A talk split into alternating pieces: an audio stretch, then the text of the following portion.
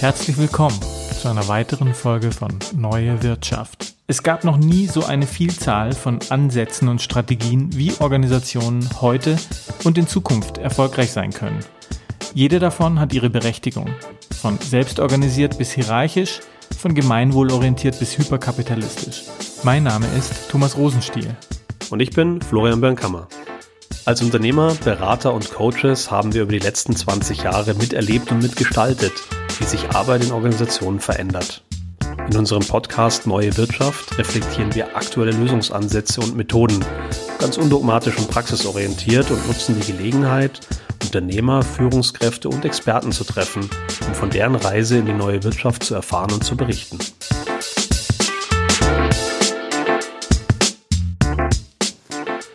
Bei uns ist heute Dennis Fischer. Ähm, Dennis, du bist Berater, Coach, Speaker, Podcaster, Autor. Habe ich irgendwas vergessen? Nee, ich glaube, das ist alles, ja. Das ist alles, okay. Und du beschäftigst dich mit dem Thema Future Work Skills, also alles rund um New Work, ähm, Digitalisierung, neue Arbeitsmethoden, wobei da hast du mir schon gesagt, dir geht's eher um was anderes als Methoden. Was ist denn das? Genau, mir geht's wirklich eher so um die persönlichen Skills. Also ich, wir können mal so virtuell eine Pyramide aufmalen. Da sehe ich unten eben so die, die Hard Skills, die wir einfach in Zukunft noch viel mehr brauchen. Das ist Dinge wie Data Science, wie Coding vielleicht auch, wenn dann irgendwann mal Programmieren auch in der Schule ankommt. Ähm, und, und diverse Dinge. Dann so auf der mittleren Ebene hat man eher so die Methoden-Skills, wo, wo wir uns ja auch quasi drüber kennengelernt haben, so agile Methoden, Design Thinking, Scrum, Kanban und so weiter. Und ganz oben sehe ich eigentlich so die Dinge, die wirklich wichtig werden in Zukunft, nämlich die Soft Skills. Also mhm. so Themen wie Empathie, wie Selbstmanagement, wie Kreativität, wie kritisches Denken, also viele Buzzwords, aber letztendlich genau diese Skills, die wir halt viel weiter noch entwickeln müssen in den nächsten mhm. Jahren, um beruflich, ja, nicht nur irgendwie mitzuhalten mit mhm. Robotern, Maschinen und so weiter, sondern eher wieder die Vorreiterrolle zu übernehmen als mhm. Menschen. Okay, das war jetzt so ein bisschen der Coach und Speaker, aber du hast da noch was ganz Verrücktes gemacht, nämlich ähm, viele Bücher gelesen, sehr, sehr viele, über 500, wenn ich mich recht erinnere, 535 oder wo der Count gerade steht. Ja, genau. Äh, und du hast die zusammengefasst und ein Buch daraus gemacht, die 52 Wege zum Erfolg. Erzähl mal, wie kommt man auf so eine Idee? Oh, also ein bisschen eine Sucht bei mir tatsächlich. Ich habe schon mit 16 irgendwie so mein erstes Buch gelesen, das war da mit David Allen, mit Getting Things Done oder wie ich die Dinge geregelt kriege auf Deutsch und habe halt irgendwie gemerkt, ja, dass man aus dem Buch ziemlich viel rausziehen kann. Ähm, war auch schon immer so ein kleiner Autodidakt. Also ich habe jetzt mal sehr letztens überlegt, was ich schon früher alles gelesen habe und mir dann versucht habe, selbst beizubringen mit von Sprachbüchern über Jonglieren, über Knotenbücher. Ich habe sogar mal ein Buch über Judo gelesen, habe dann irgendwie festgestellt, ja, nur mit einem Buch und mir selbst komme ich nicht so weit im Judo. also äh, vielleicht sollte ich mal so einen Club gründen, irgendwie der, der Club der autonomen, äh, anonymen Autodidakten oder so vielleicht. nee, und dann habe ich halt einfach die Jahre weitergelesen und so vor vier Jahren ähm, beschlossen, okay, ich will das jetzt mal durchziehen, will jede Woche ein Buch lesen.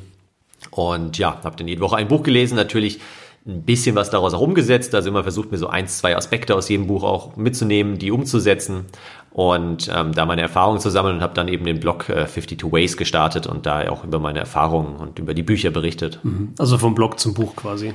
Genau. Und okay. habe dann irgendwann gemerkt, ja, okay, da steht ja doch immer wieder das Gleiche drin. Also die meisten verwenden ähnliche Frameworks und äh, verwenden sogar die gleichen Beispielgeschichten. Mhm. Was mich halt immer genervt hat, dass dann hier alle bekannten Coaches, Speaker, Berater äh, behauptet so getan haben, als wären das ihre eigenen Ideen. Und ich habe von Anfang an klar gesagt, das sind nicht meine eigenen Ideen. Ich, ich schreibe für euch das Beste raus aus 500 Business-Ratgebern. Das ist natürlich meine eigene Interpretation. Mhm. Aber am Ende ähm, habe ich auch, ich glaube, in dem Buch über 250 Quellen angegeben. Also wenn man da nochmal tiefer reingehen will, dann kann man das machen. Aber man sollte halt mit meinem Buch anfangen, da spart man sich eine Menge Zeit. Jetzt ist ja das Thema von unserem Podcast die neue Wirtschaft. Und da haben wir ja bewusst ein bisschen Interpretationsspielraum gelassen. Mhm. Geht auch um Veränderung und, und die Frage, was sich verändert. Ähm, wie wichtig ist Lesen und wie wichtig ist Lernen in der neuen Wirtschaft aus deiner Sicht? Ja, also ich glaube, ich habe so neuen Skills äh, definiert, kann man auch auf meiner Website nachlesen, eben Empathie, Kreativität und so weiter. Und einer von diesen neuen ist auch lebenslanges Lernen. Und ich glaube, das wird, wird immer wichtiger. Also wir sehen es ja heutzutage, was alles verfügbar ist von Massive Open Online Courses, wo man irgendwie in, in Stanford mal eben eine Vorlesung besuchen kann, von jetzt Masterplan, äh, Masterclass ist ja so das amerikanische Vorbild. Und gerade da sehe ich also die, immer mehr den Trend bei großen Unternehmen, was mich ehrlicherweise ein bisschen schockiert, dass die Unternehmen sich halt so, ja, man kann schon sagen, freikaufen, so ein bisschen Ablassbrief kaufen. Das heißt, sie geben allen Mitarbeitern dann einen Zugriff auf Masterplan und sagen, ja, hier habt ihr alles, könnt ihr euch weiterbilden, ob es jetzt Kreativität ist, Selbstmanagement, Empathie, äh, Startup, Innovation, was auch immer. Aber am Ende macht es ja fast kaum einer, weil die Leute halt ja doch wieder ein schlechtes Gewissen haben, das während der Arbeitszeit zu machen und so weiter. Also ich glaube, das wird, wird immer essentieller, dass man sich weiterbildet, um auch dran zu bleiben. Die Frage ist nur, wie passiert das hintenrum? Hm. Ja. Also es braucht ein Konzept, die, die berühmte Learning Journey oder zumindest ein Lernziel, das man haben oder vorgeben sollte. Wie hast du das denn gemacht? Wenn du jetzt 500 äh, Ratgeber liest, die haben ja eine extreme thematische und methodische Spreizung ja. oder Bandbreite. Ähm, wie, wie, wählst du die aus? Ist das einfach so per Zufall, was dir in die Finger kommt, wird gelesen? Tatsächlich, ja. Also völlig random. Das war auch von Anfang an, wer auf meinem Blog geht oder mhm. den mal unter SEO-Gesichtspunkten analysiert, der wird sich äh, die Haare raufen, weil hätte ich das halt wirklich, sagen wir mal, als SEO-Business auch aufgebaut, dann hätte ich am Anfang geguckt, welche Keywords sind noch nicht so belegt, welche Bücher müsste ich zu den Keywords lesen und dann die Bücher gezielt auswählen. Aber ich bin einfach erstmal durch mein eigenes Buchregal gegangen, dann bin ich irgendwie durch einen Hugendubel gelaufen, habe mich inspirieren lassen, dann kriege ich ja mittlerweile ständig irgendwelche Bücher auch geschickt von Autoren, von irgendwelchen Buchverlagen, von deren PR-Abteilung und also bei mir zu Hause sieht es aus so ein bisschen wie ja, bei, beim Hugendubel und mhm. ähm, so pick ich mir immer das raus, wo, worauf ich gerade Lust habe, beziehungsweise welche Fragen ich auch gerade habe und das vielleicht würde ich auch ganz gerne loswerden, weil ich immer, immer wieder die Frage kriege, ja, was sind denn deine drei Lieblingsbücher und welche mhm. Bücher kannst du mir empfehlen mhm. und so und ähm, irgendwann am Anfang habe ich dann immer noch so zwei, drei Bücher rausgehauen. Und irgendwann habe ich gemerkt, ja, aber die Leute haben es gar nicht gelesen oder sie haben gar nichts daraus umgesetzt. Ja klar, weil die eigentlich ganz andere Fragen an ihr Leben hatten gerade. Ja, die beschäftigen sich gerade irgendwie mit Finanzen und ich will mir eine Wohnung kaufen. Und ich sage ihnen, ey, du musst unbedingt was über Selbstmanagement lesen oder über Innovation. Und das, das passt natürlich nicht. Und deswegen frage ich mich halt immer, okay, was beschäftigt mich gerade? welches Thema, was gibt's da für Bücher.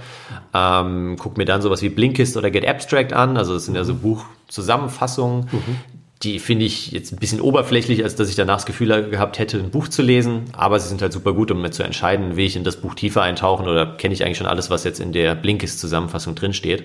Mhm. Und dann gehe ich erst ins Lesen. Ja. Stichwort Blinkist. Ähm, Blinkist wirbt ja ganz viel. Ich kriege da immer auf LinkedIn und ähnlichen Kanälen die, die äh, Werbeanzeigen, wirbt ja stark damit, ähm, erfolgreiche oder Top-CEOs lesen diese 100 Bücher im Jahr. Ja, ähm, ja. Was hältst du davon? Also müssen Führungskräfte mehr lesen? Mhm. Ich beantworte ganz kurz noch eine andere Frage, die du nicht mhm. gestellt hast, weil okay. ich ja gerade eine interessante Website entdeckt habe, die kann ich dir mal zuschicken. Ich weiß nicht mehr die URL auswendig, aber da hat jetzt einer diese ganzen Tipps quasi hier, Barack Obama, Top 100 CEOs, mhm. äh, Oprah Winfrey und so weiter. Der ist mal durchs ganze Web gecrawlt, hat diese Tipps zusammengestellt und hat jetzt auf einer Seite sozusagen äh, die ganzen Buchempfehlungen zusammengetragen, ah, ja, der, cool. der, bekanntesten Leute. Mhm. Also finde ich auch eine ganz smarte Idee und am Ende mhm. verlinkt er die dann wieder zu Amazon und verdient wieder über Affiliate-Marketing Geld. Mhm. Ähm, deine Frage war aber, ob diese Top 100 CEOs die Bücher wirklich gelesen haben müssen, lesen ja. müssen. Also ich glaube, sie sollten sich schon irgendwie weiterbilden, definitiv, ob sie es jetzt über Bücher machen, über Podcasts, über Kurse.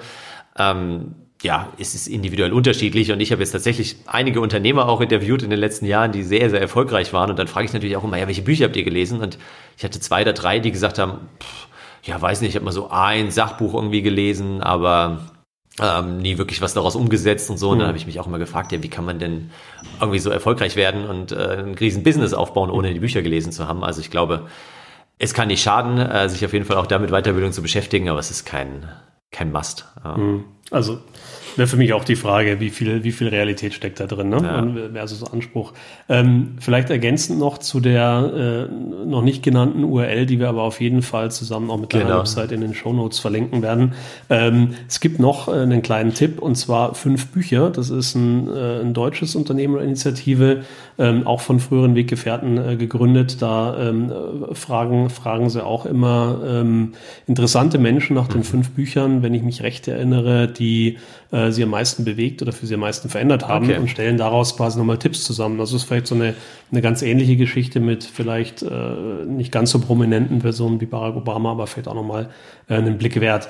Ähm, jetzt arbeitest du ja, weiß ich nicht, kann man hauptberuflich noch sagen, äh, als Coach und Berater und auch äh, Speaker ein Stück weit. Ähm, wie, wie findet der Transfer denn statt zwischen dem, was du da so alles aufnimmst mhm. und dem, was du dann auch wieder zurückgibst in Form von Coaching, Beratung und Speaker-Slots. Ja. ja, das ist eigentlich wirklich so das Traumhafte in meinem Beruf, muss ich sagen, weil früher habe ich auch noch in der Festanstellung gearbeitet und mehr so als Projektmanager und IT-Projektmanager. Und da hat es eigentlich keinen interessiert, wie ich mich weitergebildet habe, welche Bücher ich gelesen habe, so. Und jetzt kann ich es halt direkt einfach in, in die Trainings wieder mit einfließen lassen. Also genau, hauptsächlich mache ich, gebe ich im Moment Trainings eben in den agilen Methoden und auch Speaking-Auftritte. Mhm. Und da kann ich natürlich super schön mich da inspirieren lassen. Und also ich habe so mal drei Werte für mich definiert. Der erste ist Freiheit, der zweite ist lebenslanges Lernen und der dritte ist Inspiration. Das sind so die drei persönlichen Werte, die mich antreiben und die kann ich halt super gut mit kombinieren, weil ich einfach sofort inspiriert werde durch andere Bücher und das dann gleich weitergeben kann und dadurch wieder andere Menschen inspirieren kann.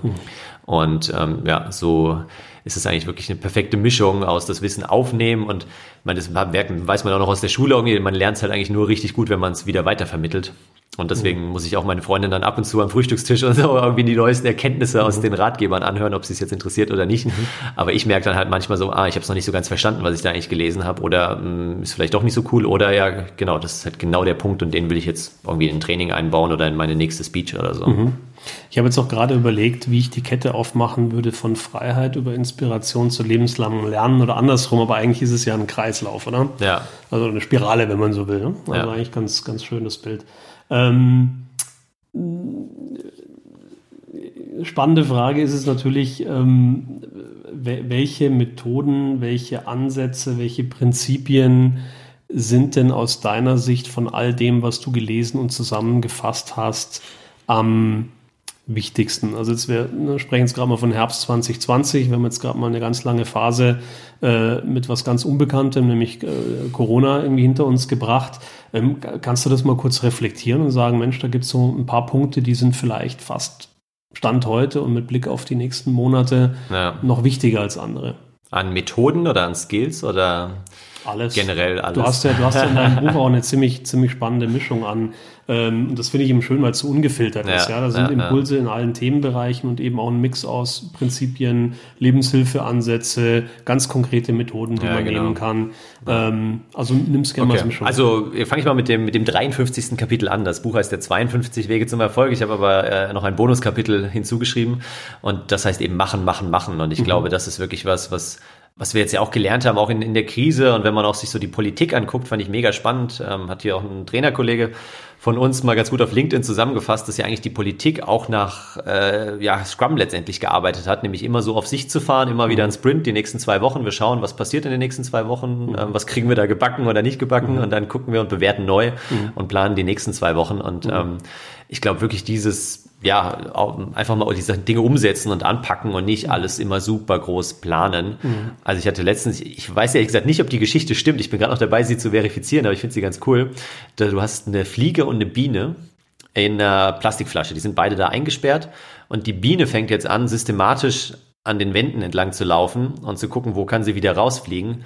Und die Fliege setzt sich erstmal hin und fängt dann an, so für einen Außenstehenden relativ unkoordiniert gegen die Wände zu dotzen mhm. und so nach dem Zufallsprinzip in alle Richtungen zu fliegen. Mhm. Und aber wohl statistisch gesehen ist die Fliege immer am schnellsten draußen ah, ja. im Vergleich zur Biene, weil sie halt einfach mal ausprobiert und einfach mhm. mal macht sozusagen und einfach mal, ja, genau, was halt die ganzen agilen Methoden auch widerspiegeln, loslegt. Mhm. Und das ist, glaube ich, für mich wirklich so einer der, der wichtigsten Punkte. Mhm. Was noch entscheidend ist, glaube ich, in Zukunft, ist wirklich so dieses, ja, vielleicht hast du auch diesen, diesen Talk gesehen mit dem WHO-Generalsekretär, war das, glaube ich, am Anfang mhm. von Corona, der so viral ging, wo er gesagt hat, Speed trumps Perfection. Also da ging es jetzt auch speziell um die Ebola-Ausbrüche in, in Afrika und was man daraus lernen kann und auf Corona anwenden kann oder was wir halt auch wieder auf die Wirtschaftswelt anwenden kann. Und da ist, glaube ich, wirklich auch dieser Punkt, ja, Speed trumps Perfection, also auch wieder nicht alles perfekt machen zu wollen, sondern einfach mal loszulegen und an, an Geschwindigkeit zu gewinnen mhm. und ähm, dadurch halt dann auch heutzutage mithalten können mit den ganzen äh, flinken, schnellen Startups, die so aus dem Boden sprießen. Und einfach mal ausprobieren, ne? Also genau. Einfach ähm, Trial and Error.